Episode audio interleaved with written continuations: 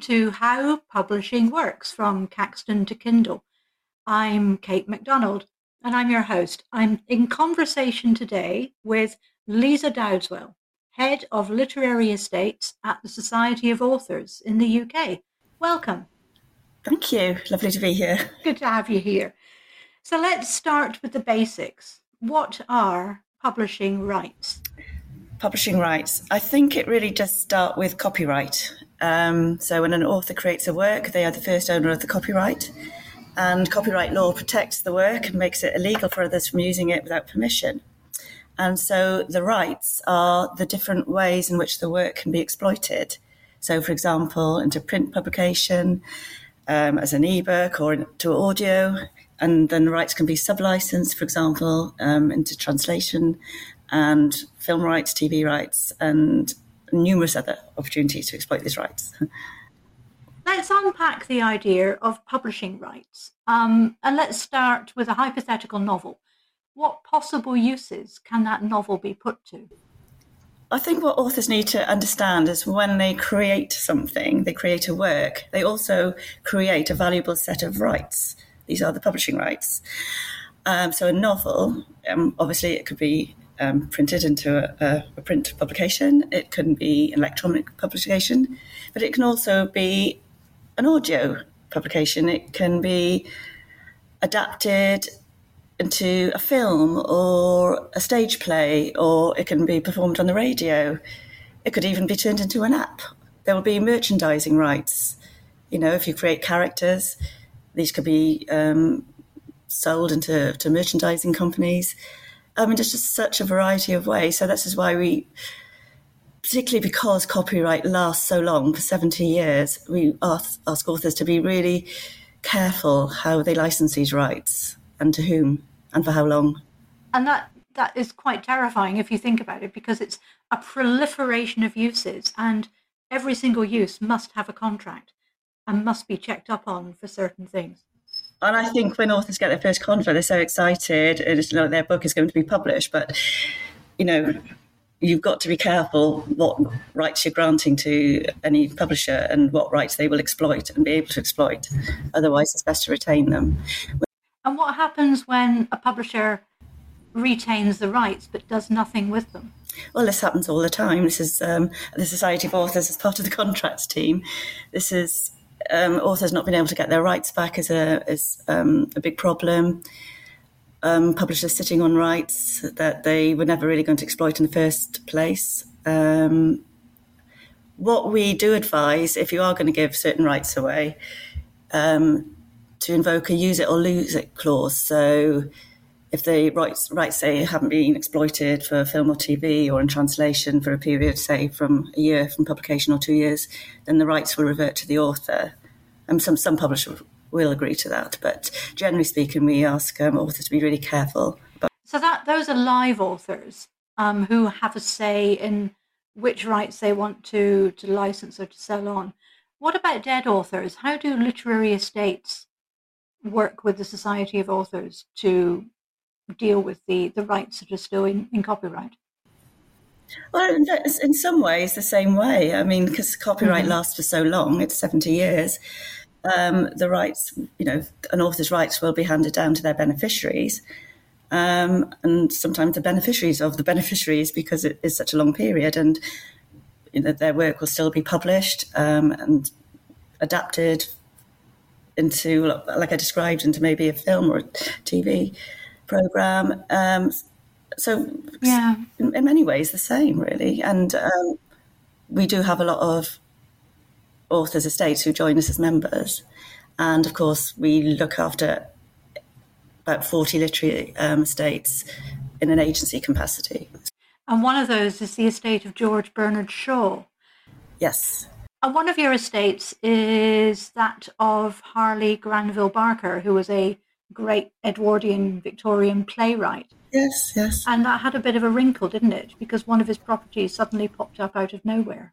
Well, yes, actually, even though all um, Barker's work went out of copyright in 2016, we, well, not we, actually, someone else discovered in an archive a play that had never been performed in his lifetime probably for obvious reasons. But anyway, they, they dusted it off and uh, performed it at the um, uh, Bristol Old Vic, I think it was. And that actually gave the work a new copyright. Ah. Because um, there's different laws with posthumous copyright. So even though, you know, we can still now license this play until 2039. That is extraordinary. So long after, 150 years after he was born, he is one of his works. Well, well, that's the example I think I usually um, give with the Bernard Shaw estate. Um, Bernard Shaw died in 1950 um, at the age of 95. And we were still licensing his plays, which were written in the late 19th century, up until 2020 when they actually did go out of copyright. And constantly licensing. I mean, very popular European theatre, big first class stage productions. Um, the properties went in and out of fashion in the UK, but you know we've had some major publishers on the um, productions on the West End and constantly licensed as well, amateur licensing as well. It was very popular. Mm. What What's the difference between amateur licensing and professional stage licensing? Yeah, with, with amateur licensing, they are always. I mean, from our point of view, we would always license non-exclusively. Um, and we would usually charge, say, a f- flat fee per performance, and the license would just last for the length of you know the performances. It's usually whether it's seven performances over a week or.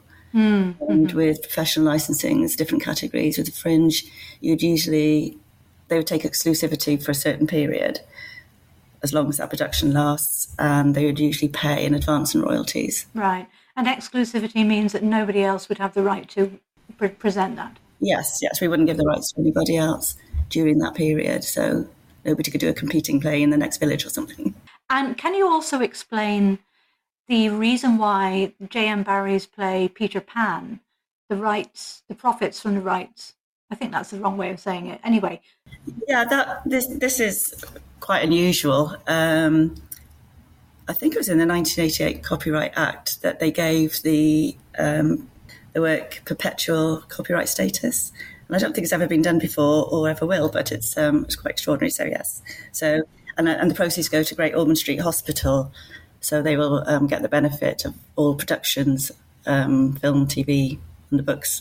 So what author what should authors be aware of when they are signing a contract or considering signing a contract? What should they absolutely not do? Well, they absolutely should not sign anything that they don't fully understand what they're signing up to. And what they should do is join the Society of Authors, which offers a full vetting service for contracts. So when we're advising the members, we keep these main considerations in mind, I would say. So it's the grant of rights, the type of license, and sadly, termination, which is actually one of the most important clauses in a contract. So the scope of the grant should depend on the type of publisher. So their investment in the work, so by way of an advance, the print run, marketing. Um, so a big publisher paying, say, £100,000 would expect a wide grant of rights. Although if the author is agented, they will the agent will retain certain rights um, and sell them separately.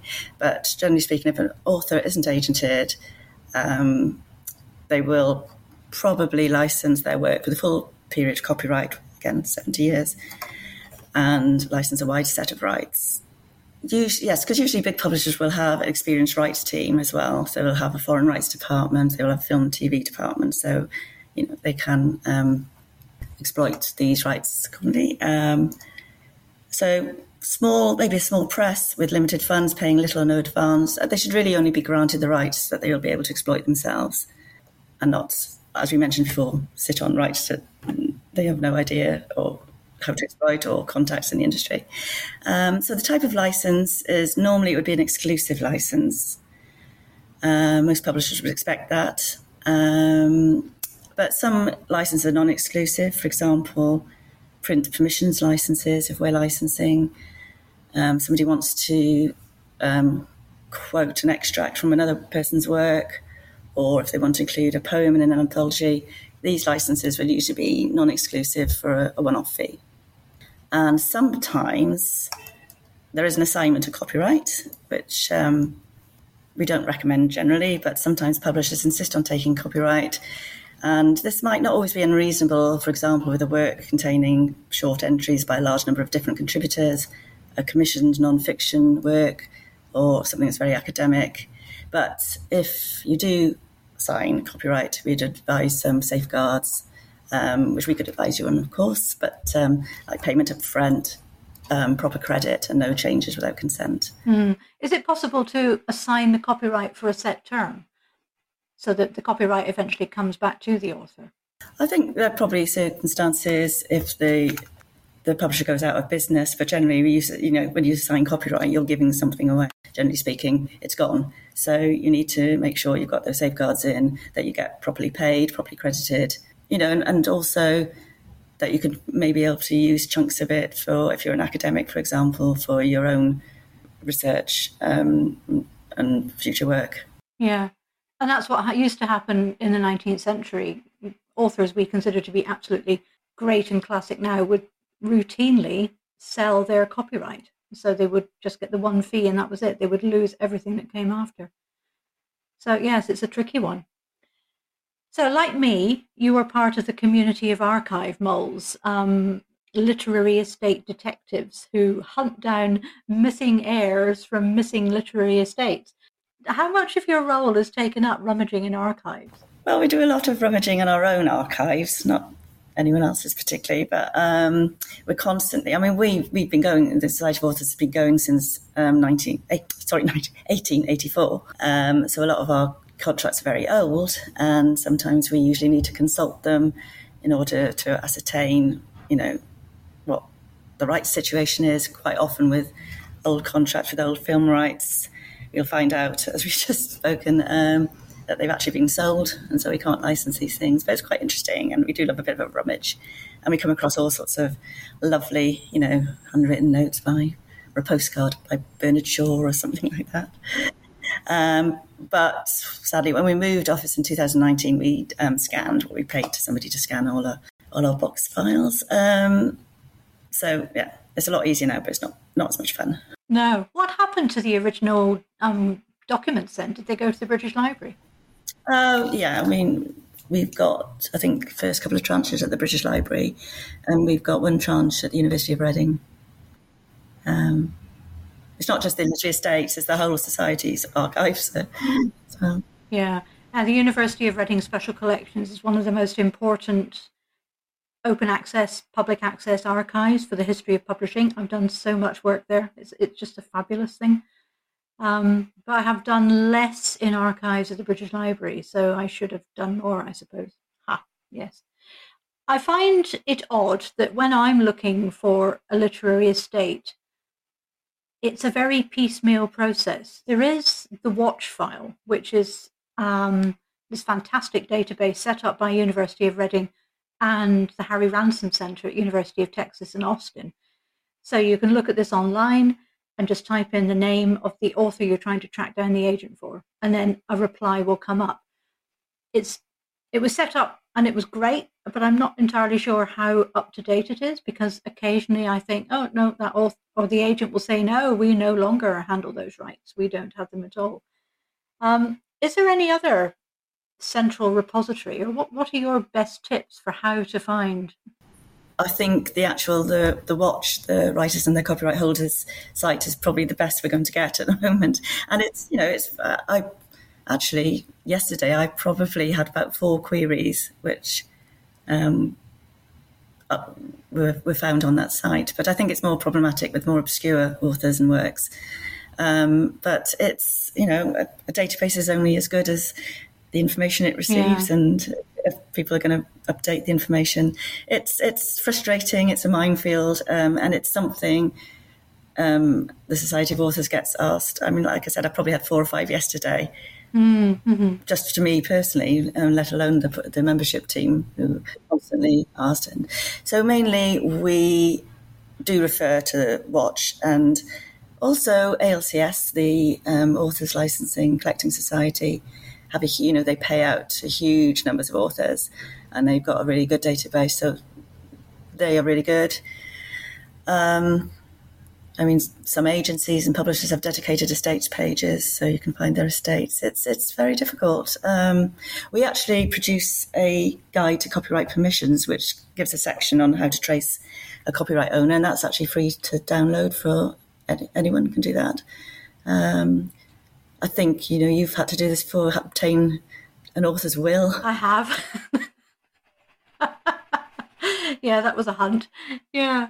So, what do you do when about publishing rights when the heir to a literary estate can't be found? Like it's known that that, that heir exists, but it's not known if they're dead or alive.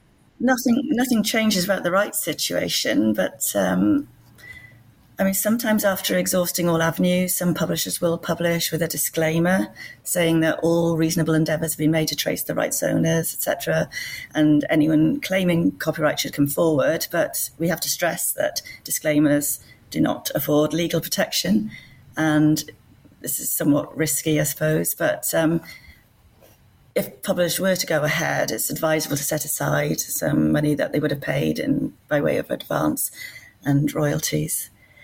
There is an orphan works provision. The Intellectual Property Office has um, certain rules you need to follow for due diligence, and failing which you can apply for an orphan works license. Um, but I think these licenses are quite limited. I mean, I think it also applies only for the UK.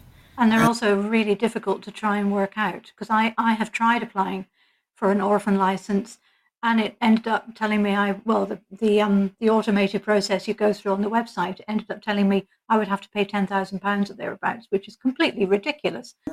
Basically, this is a very frustrating. Yeah, it's just not good. Yeah, the disclaimer is our best friend. I think we've done our best. With the caveat that it does not afford any legal protection, but you know, but if you if you can prove a paper trail and you've done your due diligence, it's very unlikely that an action would be taken against you, and probably you would just pay what you would you would have paid anyway. Yeah, yeah, yeah. And then what happens when the rights from an estate are split between heirs who cannot agree? Say one set of rights goes to a cat and dogs home, and the other set of rights goes to an individual, but the home, the trustees of the home, won't agree to allow, I don't know, something to go forward. Are you stuck? It's a night. It's a nightmare. and this is why, when authors are making their will, we really stress it's really important that authors think who they want to manage their works after their death. Um, because intellectual property passes like any other property to the beneficiary to the will. I mean, these can be family members, and family members fall out. Um, so we would usually advise that you and quite often, if you, if they had an agent, the agent would continue to manage the estate on behalf of the beneficiaries. But you know, even if you just appoint a member of your family you can trust or a friend who's familiar with your work to be the focal point and make all the decisions on behalf of the beneficiaries is highly recommended because I am sure a lot of publishers and agencies have horror stories of squabbling heirs, as we call them, and then the rights are in stalemate. Yeah, it's it's dreadful. I also had a case recently where I thought I had a lead into finding the there was a will. The author died, leaving a will. Nothing was said in the will about the literary estate, but there was a handwritten clause saying, and I give to my solicitor my verbal instructions and la la la la la. And the solicitor was still alive, or at least the solicitor was still listed in Companies House. So we wrote to that solicitor several times, absolute silence. Please, please think about these things when you're making your will. And also, don't assume that if you only publish one book in your 20s and now you're 70, that nobody cares, because they do. We really care about everything you've published. Somebody might need it somewhere. This is an example with the literary estates we represent. I mean, a lot of them are old properties, um, but things come in, in and out of fashion. I mean, a few years ago, we couldn't really sell our cozy crime authors, and now it's a. so they're so popular. Wall to wall cozy crime everywhere you go. Well, that's lovely for the cozy crime world, and they they must have been so delighted. Can you explain the great copyright hopping, um, leapfrogging event in 1990? Um, no, not 90. It was in the 90s because John Buchan came out of copyright in 1990. That was because he'd been dead for 50 years. And then the EU law changed and British copyright law had to change too. It changed. I'm, I think it was 1996, January the 1st, 1996. Right. Um, when copyright got extended from 50 years to 70 years. So authors that might have previously gone out of copyright suddenly came back into copyright. Yeah. And what difference did that make to publishers who had already brought out new editions without having to consult the, the estates? Did they have to have retrospective permission? No, there was a, there was a grace there was a grace period of 20 years to harmonise it. So nobody could grant exclusivity in those licenses until it caught up for the 70 years rule. Nobody could refuse permission, I don't think, but they had to pay a reasonable fee. I think that was called um, revived copyright. But I mean, that that's not applicable now. It's that period's gone. But yes, I mean, lots of um, lovely amateur production companies were absolutely horrified to realise that Bernard Shaw was now in copyright. Got extended for another 20 years. Yeah. Other countries' copyright can be a minefield.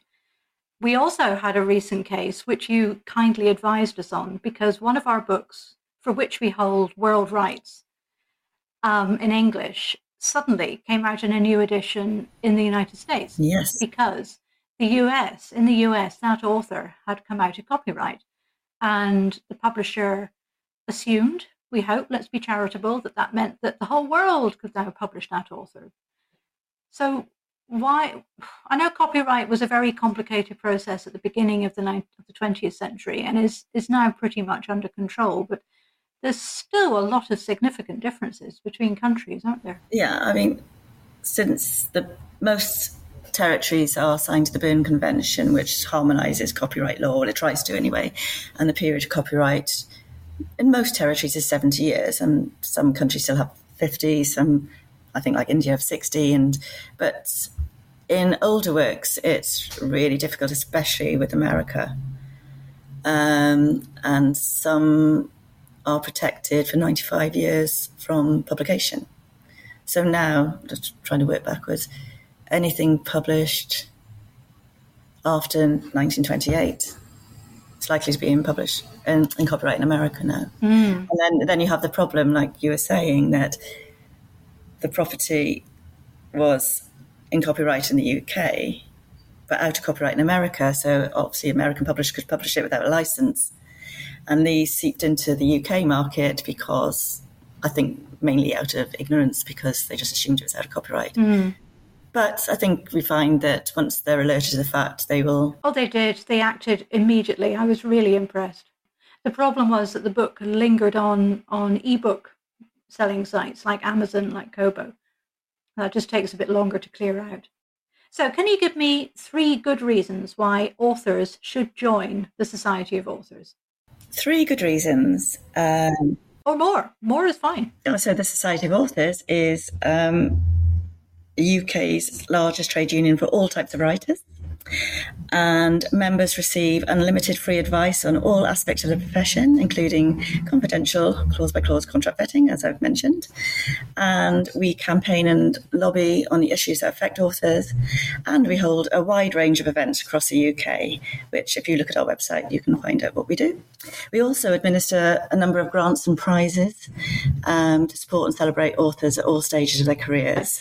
There aren't any local chapters of the Society of Authors. Yes, yes, we've got lots of local um, groups run by members um, all across the country. We've got particularly active groups in Scotland, and we've just recently got groups in Northern Ireland um, Wales, um, every area of the country. And usually these are run by members but supported by us. And sometimes these local groups will just meet in the local pub or online. Um, sometimes they will get a guest speaker, or sometimes they just want to meet for a chat and just foster a community, which is, you know, authors, you know, it can be a lonely profession. And I think one of the things we do want to concentrate on is fostering a sense of community Mm-hmm. Okay, well, I think that's a good way to end this. Thank you so much for joining us. How can people get in touch with you? um, just contact us at info at societyofauthors.org.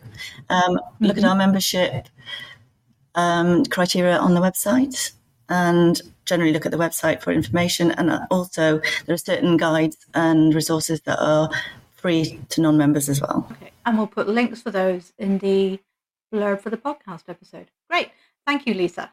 Thank you, Kate.